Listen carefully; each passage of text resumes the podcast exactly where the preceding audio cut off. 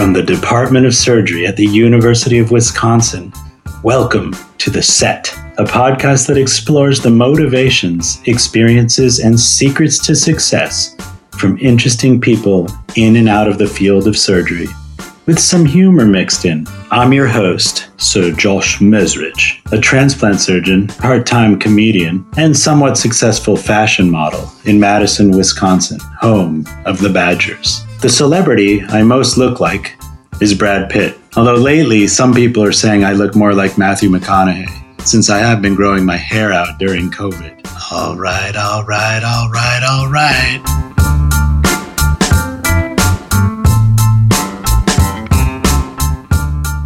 Well, it's true. I've never owned a restaurant, never even worked in a restaurant. I like eating in them. I do have some history in the food industry, however. When I was a senior in high school, I worked in our local supermarket. But more than that, I worked behind the deli counter. It's a pretty high profile job, to be honest. All the cool kids were doing it. I mean, I got to wear that Kohler meat hat and uh, sort of a apron with suspenders. It was really pretty cool. Definitely the the women in the town were digging me at that point. I do think maybe that experience played some role in me getting interested in a career in surgery. I mean, for instance, I did learn how to cut lox. Now, a lot of you out there might not know much about lox. Kind of a weird fish, I guess. I don't think it's an actual kind of fish, lox, but it's pretty challenging to cut. If you can picture it, you put out your whole arm and you lay the entire fish on your arm. Then you take a long, thin, sharp knife and you basically run it up your arm or down your arm, cutting off a thin slice. I was actually pretty good at it. I'll never forget the time one of my colleagues was cutting a piece and he somehow got the edge of the knife under a flap of his skin in his hand. It was pretty surprising when blood came squirting out. It didn't gross me out though. So maybe that pretended for a future career in surgery. I had a few funny stories, though, back from my time then that for some reason still stick with me. Uh, one in particular was kind of interesting. We were pretty busy actually during the lunch hour and really throughout the day. People would come in and they'd want sandwiches, they want different cuts of meat. And it was really fun to try and get good at cutting thin slices, at getting the weights exactly right. I actually really enjoyed that. But this one time I was standing there in my Kohler hat and my bib and apron, and in walked the president of my Jewish center. I'll just call him Mr. Citron, mostly because that's what his name was. And I didn't know him that well, but I certainly knew him. He walked up to the counter. I even said to him, Hi, Mr. Citron. He looked at me and kind of looked quizzical, didn't really respond. I suspect most of us wouldn't expect to see someone we know behind the counter of our supermarket uh, deli counter. And he looked straight at me and said, Give me a pound of Virginia baked ham. I said, No, Mr. Citron, you can't have that. He kind of raised his eyebrows and I said, Oh, never mind, and went ahead and cut it for him. I thought that was pretty funny. A few other funny things, uh, like we didn't know that much about the meats we had behind the counter. Like, for instance, we had Italian roast beef and regular roast beef. And when we would run out, we'd open a new big old piece of beef and place it back there. The truth is, I couldn't tell the difference between the two, and we often mix them up or switch them back and forth almost for fun. The funny thing is, they cost a different amount. I think the Italian roast beef was a dollar or two more per pound. Customers would often come to us and say, So, what's the difference between the two? And we would come up with all kinds of crazy stories. Like, for instance, I remember telling one customer, Well, the Italian roast beef is really special. The cows are brought up on Italian grains, and uh, for the most part, they're on the fields out in Trieste. Uh, all these crazy stories, and people always bought it, which I thought was hilarious. So I guess in general, you should get just the cheapest one. Well, one time they had me cover bakery. I thought that was kind of a step up because I could stand behind and look at all the cakes, maybe smell the delicious cakes as they came out of the oven. We would bake our own. Um, but I also didn't know what the hell was behind the counter there. So this one time, this woman came up and she was buying a cake for her daughter's birthday. And she was looking at all the different cakes there. You know, we had the standard vanilla cakes and chocolate cakes and lots of different kinds. She pointed out to one and said, What's this one? I looked at it. It was a white vanilla cake, but I also noticed that there seemed to be a rim of uh, what looked like green icing. I told her this is our very special lime cake. It's been very popular. She said, Is it good? I said, Oh, it's delicious. It has this hint of lime, but really tastes like a vanilla cake. She was really excited and she went ahead and bought that. I noticed there were no more uh, back there in the bakery of that brand. So I went out to the back to the bakers and I said, Hey, we need another vanilla lime cake. They were like, We don't make a vanilla lime cake. After a little, little digging around, we found out it was actually mold. I hope they didn't eat it. Well, I guess that's how they discovered penicillin. I had a few shifts where they moved me over to seafood. That I really did not like. I mean, first of all, I'm not in love with the smell of seafood, although when it's fresh, I suppose it's good. But the other thing is, we had a lobster tank. And I would be standing there, and people would come, and there'd be all these lobsters, and they would always say, Pick me out that bottom one there. And I'd have to reach in and push all the other lobsters out of the way. That scared the hell out of me. I mean, yeah, they had those little things holding their claws closed, but who knew if they could bite me or not? Well, that was in general a good experience working there, but it didn't end up being a full career for me. In future years, I continued to work in the food industry. Like, for instance, I did some delivery for a pizza shop when I was in college. I was not very good at that. It may not surprise you to know, but I generally like to talk to people, usually to try and make them laugh. And I remember my first night of delivery, I was delivering through the campus. First of all, I was really slow because I get lost everywhere. I have no sense of direction whatsoever. In fact, I get lost in my own hospital. I never get lost inside the abdomen, though, as far as you know. But nevertheless, I got lost a lot. I would show up late to bring people's deliveries. And then I, if I knew them a little bit, I'd start talking to them and I'd get later and later and later. And I remember by the end, the last two deliveries I had, the people no longer wanted them. I actually returned to the store and they made me take money out of my money, out of my, uh, we called it a Mac machine, my money account to pay them for the food that I didn't deliver. I'm actually the one guy in the world who did a delivery job and actually had to get money out of the bank to pay for my work. It was funny though, when I got back home to my dorm, I had so much extra food with me that I never delivered that my roommates were pretty happy. They didn't pay me anything for it though. I was super excited when I read Anthony Bourdain's book, Kitchen Confidential. I really didn't know much about Anthony Bourdain. I had seen him on TV here and there, but didn't really know what he was all about. Then, after he killed himself, I wanted to understand that better. It seemed like the guy had the most incredible life ever. I mean, you got to fly around the world to exotic places, you got to eat crazy foods. Uh, it just seemed like the perfect life. So I really wanted to dig into him a little more, and I read his book. For anyone out there who hasn't read Kitchen Confidential, it's truly wonderful. But it also gives you a lot of secrets about the food industry secrets about what to order, what not to order, Never ask for well done meat. You don't know what you're going to get. Be careful with the Béarnaise sauce. Be careful ordering the seafood salad on a Monday when the special on Friday included seafood. I better not tell you any more, but I highly recommend that book. That's why when we started this podcast, I knew I was going to want to interview somebody in the restaurant industry.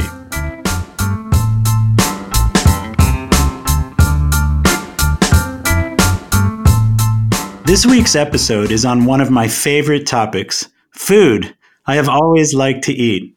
But as I have gotten older, I have found that going out to restaurants has become a central part of my social life. Well, at least before COVID. I always thought it would be fun to own a successful, bustling restaurant, to be able to walk around to all the tables and greet everyone who was having a good time, kind of like the big dog. Maybe I would be like Guy Fieri or Bobby Flay. Hey, maybe I'd even have my own television show.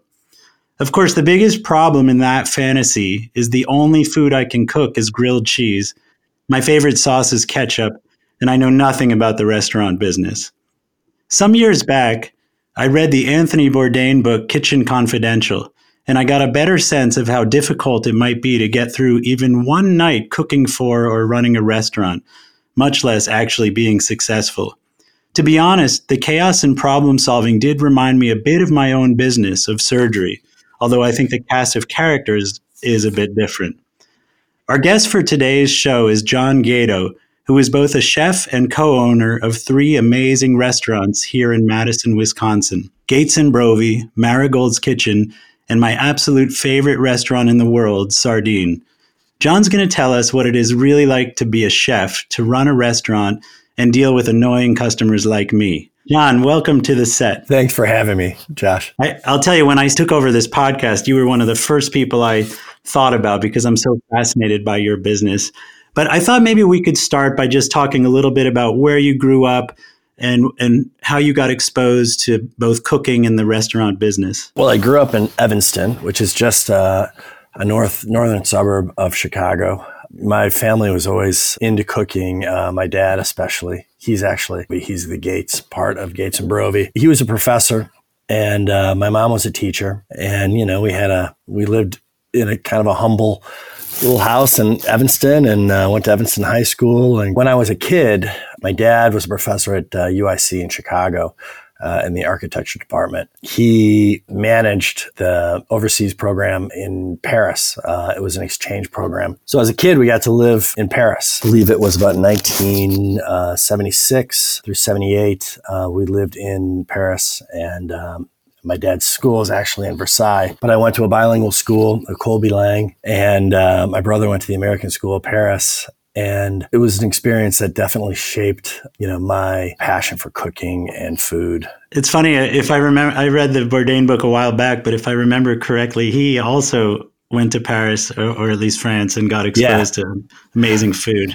Oh yeah. So so we would go on these crazy trips and uh, you know we traveled all over in you know in these tiny little vehicles. I, I, remember you know driving to the south of france from paris and you know a tiny little uh, fiat. But we would go to these crazy, you know, restaurants. My my parents would seek these places out. You know, they were maybe one star Michelin or and um, you know affordable. We would sit down and have these, you know, six course meals. And you know, I was probably ten years old at the time, and my brother was maybe thirteen.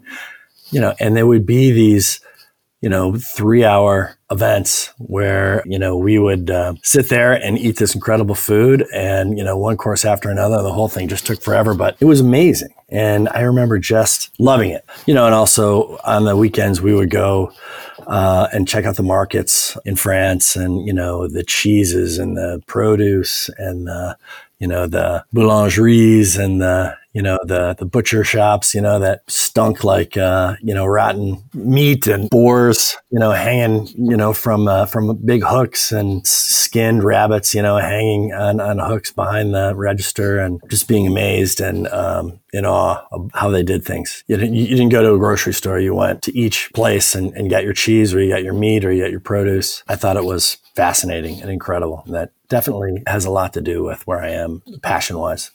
Was it sort of a direct line, like you knew at that age you were going to be some part of that business, or did you veer in other directions? Not really. No, I mean there was no uh, no thought or idea about you know doing that as as a profession. Uh, as a matter of fact, I went to school for uh, forestry uh, some resource management. Eventually, I, I, left college to go back to Europe I had an opportunity to go and travel. So I was probably 21 at the time and then um, traveled for about uh, eight months and then came back and realized, uh, you know, after experiencing all the food in the markets and, you know, getting, see, being exposed to all that, I kind of got a sense that that's maybe where I wanted to go. Uh, so I came back. Uh, I worked in restaurants. Eventually went to culinary school uh, in Chicago. Can I ask, were you John, were you a good cook when you were young or not? Yeah, I, I always enjoyed it. Yeah, I was always fascinated with cooking, and I was never, you know, squeamish. I mean, I always, you know, and that was probably uh, my family. You know, they kind of instilled that sense of um, curiosity in food. So we we ate well. We like to explore food. You're an adventurous eater, kind of like Bourdain talks about. Yeah, yeah. We might yeah, my brother and I, and you know, our family didn't shy away from from anything really. Right. Um, my family was a, definitely a volume over quality type eating, which I think has instilled a lot yeah. of bad habits. Yeah. Uh, to this day, but yeah, you know, color, culinary school kind of sealed the deal. I, I could have probably just worked in, in great restaurants and, and worked my way up. I mean, culinary school isn't uh, a mandatory thing, although it does kind of open your eyes. I felt like I was sort of a late starter into the business because yeah, I didn't get my first job cooking until I was probably 23 years old after culinary school. And that was in Chicago or? Uh, it was actually in Evanston. It was a place called Cafe Provençal, uh, run by a woman named Leslee Reis. I mean, it, it was kind of a well known restaurant and um, it was a French kind of bistro place, but there wasn't a lot of that going on in the time, and it they they kind of made a name for themselves. But she uh, passed away while I was while I was working there, and uh, but the, the restaurant carried on. Uh, but then I, I, don't think it lasted. They changed uh, chefs, and then it changed ownership, and I don't know how long it lasted, but but it was a great experience for me. Does it work kind of I don't want to keep talking about Bourdain, but that's like all I know about it. But does it work like that where you have a different spot on the line and you work your way up and you work your way up to sous chef and then chef and Oh yeah, for sure.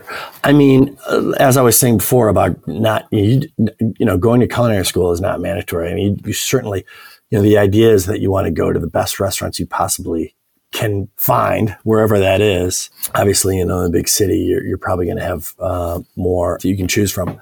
You know, and to you know, start at the pantry level. You know, you're making salads, you're making desserts. Uh, eventually, you know, you get good at doing that, and next thing you know, you know, you're on the line, or you know, you're working saute, or you're working on on the grill. So the idea, and, and that's what we try to do in our restaurants, is move people around because it, gives us uh, a lot more flexibility when you can plug a guy into more than just one station. You know, and at some point, you know, you you've you've done everything, and you know, there's nowhere else for you to go except uh, you know a sous chef position or you know, and then at some point uh, you move your way up and you've got enough experience under your belt and you've been exposed to, you know, you've worked at a few restaurants and you've been exposed to a lot of stuff and you kind of can build a, a repertoire for yourself. Mm-hmm. Uh, before we get into like your making it to chef or even ownership, let's talk a little bit about those experiences you had in busy restaurants. Remind me again, were you you were in a few different cities or? I started out in chicago and you know after cafe provençal uh, i worked in the city at cafe provençal was in evanston. Well first i worked after culinary school well during culinary school it was a catering job called george jewel catering. After that i worked at a place called um, Relish, which was on Halsted Street in uh, Lincoln Park. It was run by a guy named Ron Blazak, who's this kind of hotshot, up and coming young chef. And uh, it was kind of a trendy place, super busy. Uh, weekends, uh, you know, were a total chaotic mess. And we had a bunch of guys that were working there um, that had been in the business for a long time, a bunch of old guys and, you know, a bunch of young guys, but all kind of kind of vying for uh, some you know recognition and uh, trying to move their way up uh, in the cooking world. It was tough and it was busy and it was chaotic. I mean, on a Friday night before service, you know, I remember you know we'd be out you know, in the parking lot in the snow, like doing push-ups before service, and uh, and then it would just it would launch into this crazy chaotic disaster where we we'd, we'd be so busy and there'd be so many tickets coming in and there would be uh, you know one of the sous chefs uh, would be calling the tickets and it was all by timing. We didn't have a we didn't have a regular pos system you know where the the waiters or waitresses were putting in times or, or firing first course or second course. They just kind of did it by uh, intuition. Things would get totally uh, skewed and messed up and and then Ron would come into the kitchen and scream and yell and you know, what's going on? I remember one time it was so insanely busy. Uh, Ron came in and he's yelling and screaming, uh, and the and the sous chef that had all the tickets in his hand, probably fifty or sixty tickets, he hands the tickets to Ron and goes outside and you know starts smoking a cigarette, and then Ron looks at looks at us and just says, "Make everything on the menu." and uh, but I mean, those were you know that's that's crazy times. I mean, you know, there were guys that were fighting, you know, behind the line. You know, there was one guy, one of the one of our lead cooks was um, had some sort of court court hearing hanging over his head. You know, I mean, he was doing some you know drug deals on the side, and he came back and uh, he uh, was found uh, not guilty. So you know, we were all happy that it wasn't going to jail. I feel like there's some comparisons with my job of surgery in that you're constantly problem solving. You never quite know what your night's going to look like. But I also feel like it's a very different cast of characters oh, yeah. in your in your business than probably in my business. Absolutely. No, I mean my, my business partner, Philip Hurley, we kind of refer to our, our kitchen guys sometimes as our uh, our band of pirates because they're sort of misfits. Everybody. I mean, in a way, I mean, we, you know, Madison's different. I mean, I think the city is sort of you know, you have more of those those guys. Uh, I think people here are a little more focused and they know what they're doing, or they, you know, they have they have a plan. It's a goofy it's a goofy mix of people because people love what they they do. I mean, it's a hard job. You sort of fall into it, you know, for for whatever reason. I mean, you could be a dishwasher, and then at some point, you know, you're you're one of the lead line guys. It's kind of a a crazy mix of people. There's a, there's a creative side, and the, there's sort of a uh, a lawlessness about it. You know, that people find their way into into this uh, into this field, uh, especially in the kitchen. Yeah. I was really struck uh, reading about it about how much of being successful is like squeezing out as many meals as possible out of the ingredients that happen to be there, you know, kind of planning in advance what you're going to cook, but then dealing with all of the, the problems that are likely going to arise. Is it really like that? Like, is it more planned or is it kind of like we have this plan, but then the night goes in various different directions? You know, reading the Bourdain book, like it seems like they'll get a certain cut of meat or a certain fish and they'll make their specials, but yeah. then maybe something doesn't get delivered or more people are ordering something than you expect and you're just yeah. trying to throw things together. Yeah. Uh, yes and no. I mean, I think there is always a situation where, where something where you have to improvise. It it seems chaotic. I mean, at some point you you you sort of understand it and you're able to uh, kind of shuck and jive and and and and make things happen, and it sort of comes off like it's like it was like it was meant to be. You, you, I mean, yeah, there's a lot of improvising. Does it? Uh, this is a little bit out of order, but does it piss you guys off like when someone wants something really well done or they ask the chefs for ketchup or these kinds of things? Oh yeah. Um, for sure. Well, I mean, again, you know, I don't want to, I don't want to uh, steer people away from going to our restaurants by telling you some stories. And right. of course, these are stories that happened prior to me being an owner. Uh, but yeah, I mean, you always hear the stories of you know some guy wanting a, a well well done steak, and uh, you know the guy, the you know the chef will uh, throw the steak on the ground, you know, step on it a few times, and then throw it throw it back on the grill. I've never seen that happen. No. Right, not at your place. This is yeah, right, right, right. We warm it up by you know sticking it on their armpit for a while and then putting it back on the on the on the flame. right. Uh, yeah, yeah. Of course, that's that's something that doesn't go well with with the cooks you know special orders and you know essentially looking at the menu and acting like it's just a, a bunch of ingredients uh, that people can do whatever they want with.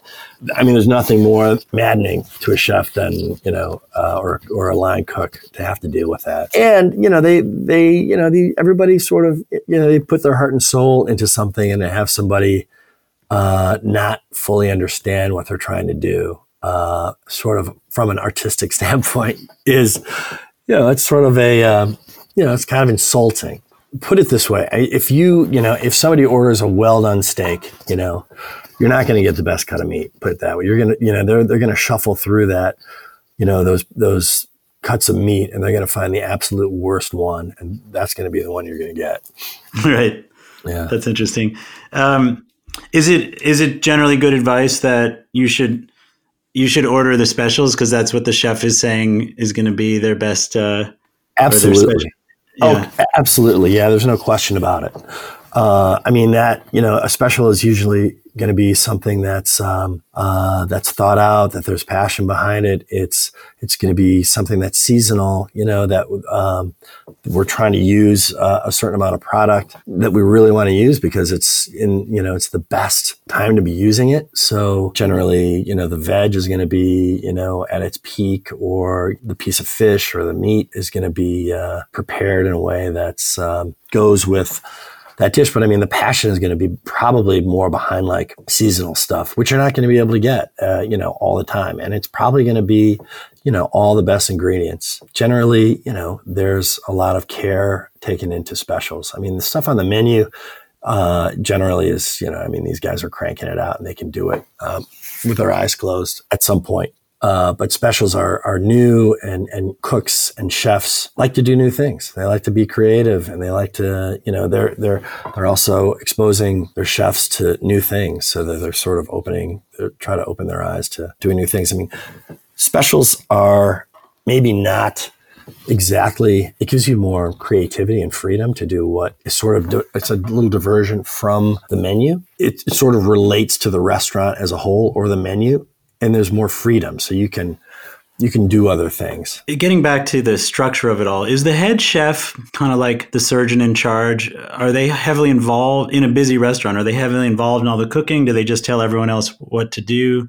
Are they the ones who plan everything? Yeah, I mean, these guys, yeah, they plan everything. They do the menu. I mean, these guys aren't maybe working the line anymore, but I mean, you know, these guys have you know more experience and uh, they probably logged more hours behind the line than any of those you know the, the guys that are working for them. They know what's going on, uh, but generally they're expediting uh, and they're watching the guys cook. They're making sure that they're doing the right stuff. They're they're cultivating all the all the chefs that are working for them. They're um, you know teaching these guys how to do it, making sure that they're doing it right. You know, there's a whole idea of you know chefs being crazy and throwing things and being super temperamental. You know, I've worked in a few kitchens where uh, chefs are you know they're they're bears to work for, but you're really not going to get a lot out of uh, yelling and screaming and throwing things and you know stuff like you see on TV. And I think that's all kind of theater. That's uh, of course very similar to my own career. You know the yeah. the surgeons 20 years ago you know would scream at people and treat people terribly. That's not so tolerated now, but I also agree with you that it's not a way to get a team to work together. Yeah, it's exactly. You're not creating a great culture. Yeah. There can be tense moments, of course, but absolutely. Of course. Yeah. It's a, you know, it's a, it's a grind, you know, and uh, it's it's super stressful. It's so much more difficult to um, you know work in a, in a place that's chaotic and and hard and just exhausting in you know physically and mentally but to, to work in a place where things are, are under control and there's a there's a great culture and, and a great temperament you know it's like the difference between running a marathon and running a you know a 5k you know? I mean right. i think a lot of that is just you know honestly it's it's um, it's entertainment you know the stuff on tv and and and honestly it's it's uh, it's kind of crazy to think that that that you'd actually run a business like that or anybody for that matter you know? Throwing steaks around or you know hitting people you know on the back of the head or I mean, we, we steer so far away from that in our business that I think we wanted to, you know, as owners, uh, run a restaurant and have a great culture and stay f- as far away from that as possible because we, I experienced it and it's just not productive.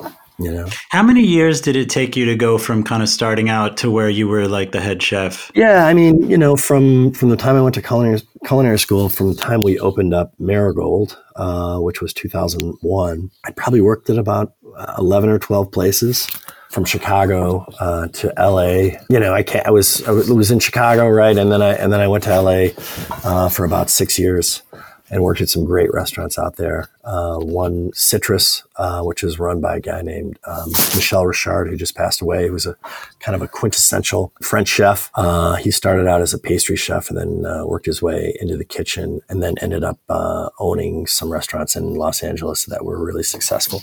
It kind of shaped the whole uh, French Californian cuisine. And then um, I worked for another guy named um, Joachim Splichal, who owned a place called Patina. He was pretty su- successful as well, and then came back to Chicago. Uh-huh. And then, what brought you to Madison? Was it an opportunity to open your own place? Or? It was. Uh, mm. Well, I mean, it was the idea of leaving Chicago uh, and and you know coming to a new place. You know, my business partner uh, was married and had a had a son who was maybe two or three at the time, and I think you know, they had been working in the city and just were looking for a change. And um, I had been in the city for a while. And um, Madison was getting rave reviews uh, as you know this great place to be. Forbes gave it gave it like you know ten best cities in the in the country to live in. I knew Madison just from you know uh, friends and you know people that went to school. I, uh, I knew it kind of reminded me of Evanston in a way, you know, this college town, so progressive. And um, we just kind of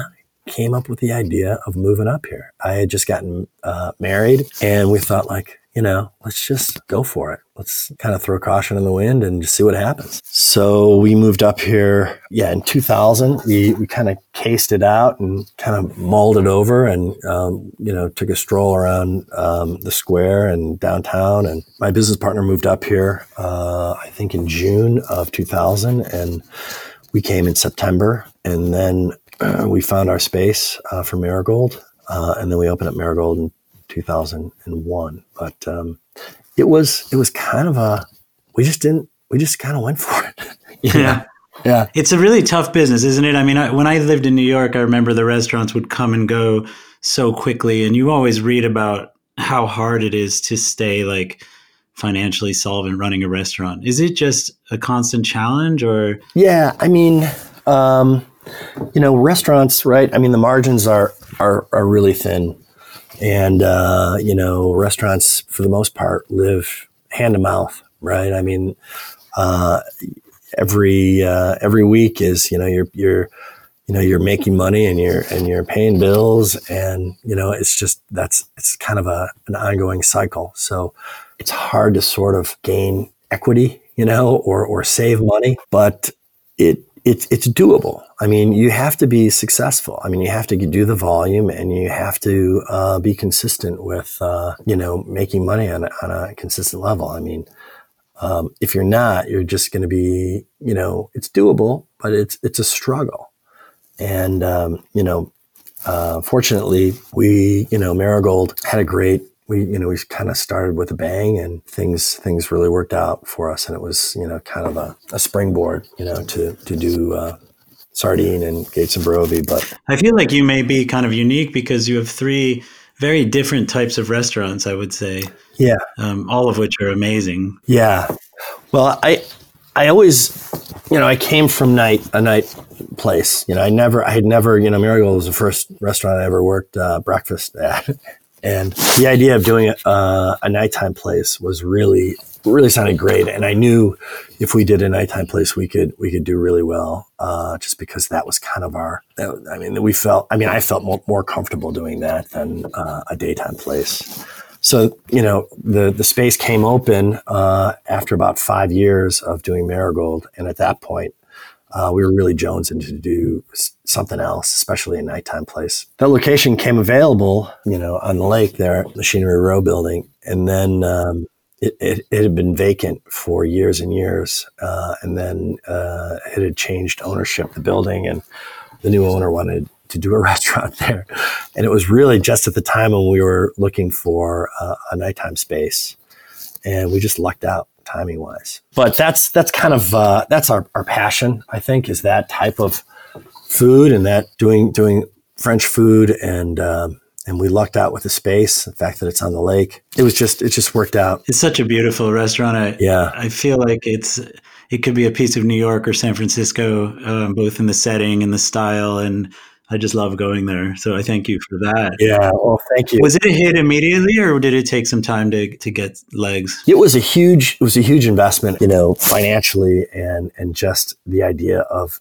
of doing something that we really really wanted to do and and like you said i mean we wanted it to be kind of not of madison you know from you know kind of a bigger city feel you know it was a lot to sort of take in but we started out things just really took off and we got a great review from uh, a guy named Raphael Kadushin. Gave us an amazing review, and and uh, he's kind of a he's kind of a tough nut in this town, and and doesn't really give out great reviews. And he just gave us this amazing, shining review, and it kind of helped us to sort of uh, kind of take off. Is it exciting to you every night? Does it ever get old? I mean, I think about what I like to do for fun is kind of your job, you know, because like Yeah, I don't know, you get to a certain age and your night out is going to a nice restaurant or a bar. Yeah, it, it is. It is the best. You know, I, I I remember when Sardine was, you know, probably in its first or second year, and and and like thinking to myself, I can't even believe that we own this place. Like, I can't even like it doesn't even seem like it's ours because there's so much stuff going on. You know, I mean, we've got you know guys that are ordering the food, we've got bar managers who are ordering the booze, and you know, we've got a floor manager who's taking care of our staff. It can't be possible, right? That we own this place. I am curious, like when young people, you know, talk about wanting to get into the business, do you encourage it? Do you tell them, listen, you're going to be destitute and working crazy hours for many years or you just still, or you say if you have it in you, it's just the greatest job in the world? I say, I, I, you know, I would say you really have to, you really have to think hard about do you really want to do this because it's it's it's a big sacrifice. I mean, it's weekends, it's it's nights.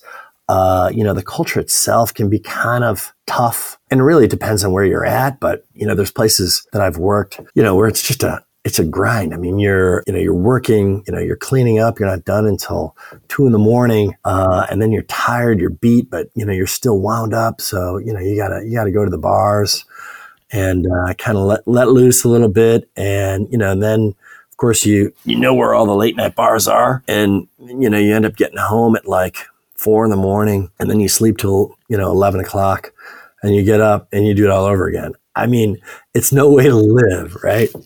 But it's almost like you you can't get away from that. So, you know, I think about my kids going into the biz, which which I, I don't know. I would I wouldn't I wouldn't really uh, want them to do that. But I think if you're passionate about it, and uh, you know, the end result is fantastic. I mean, we're we're in a in a position right now where uh, we have the best of both worlds. We get to do the menu. You know, we get to run these these great restaurants. We're not uh, working as hard as we used to, and we have these places that are up and running and are doing really well. In that sense, I mean, the end result is amazing. I mean, it couldn't be better. I mean, we're totally just living the dream right now. So, I mean, I couldn't discourage anyone from from doing that.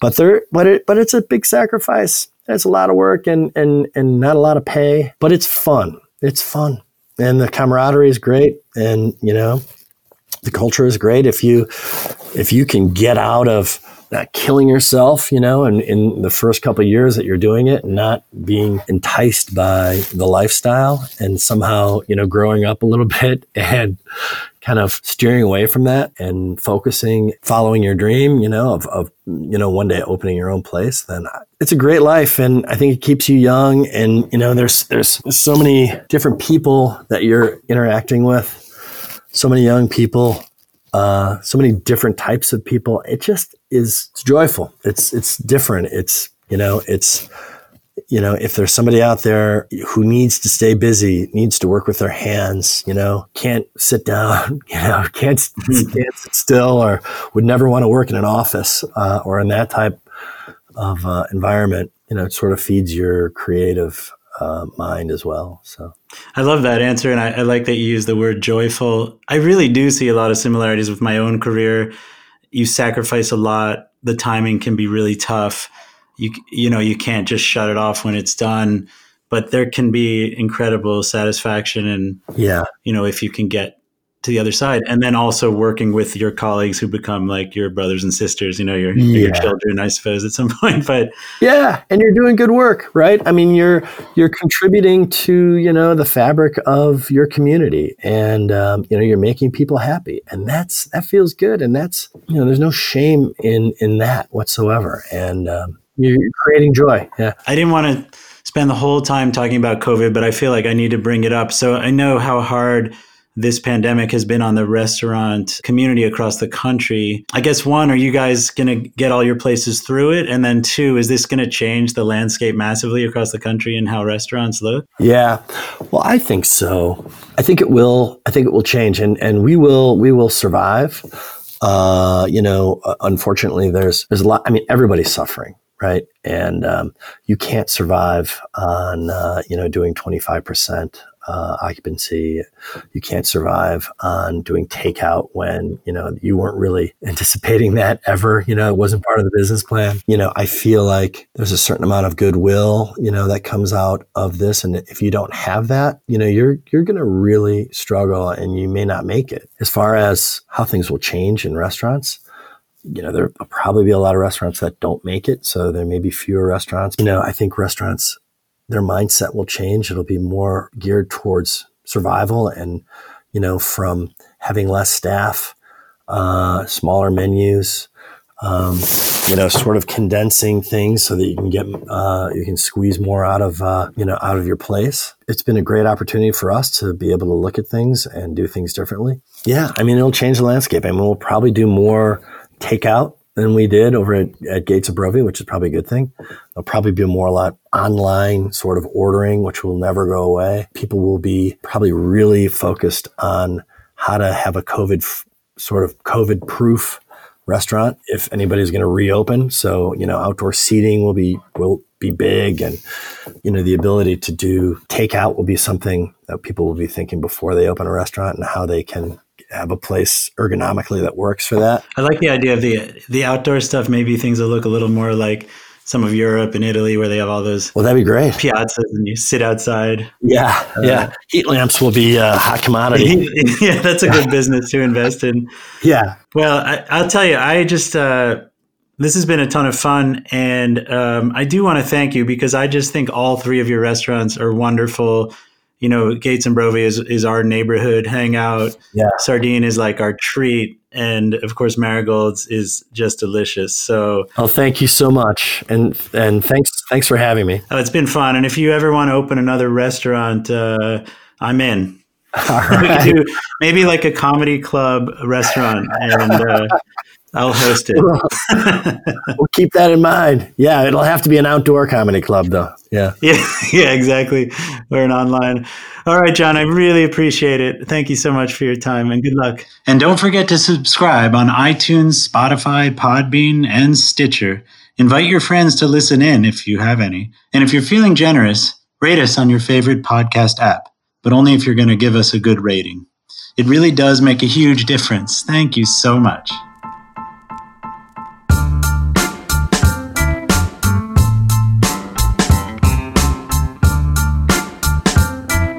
The Surgery Set is a production from the Department of Surgery at the University of Wisconsin Madison. This episode was produced by J.P. Swenson and me, Josh Mezrich. Quentin Tarantino did not direct it.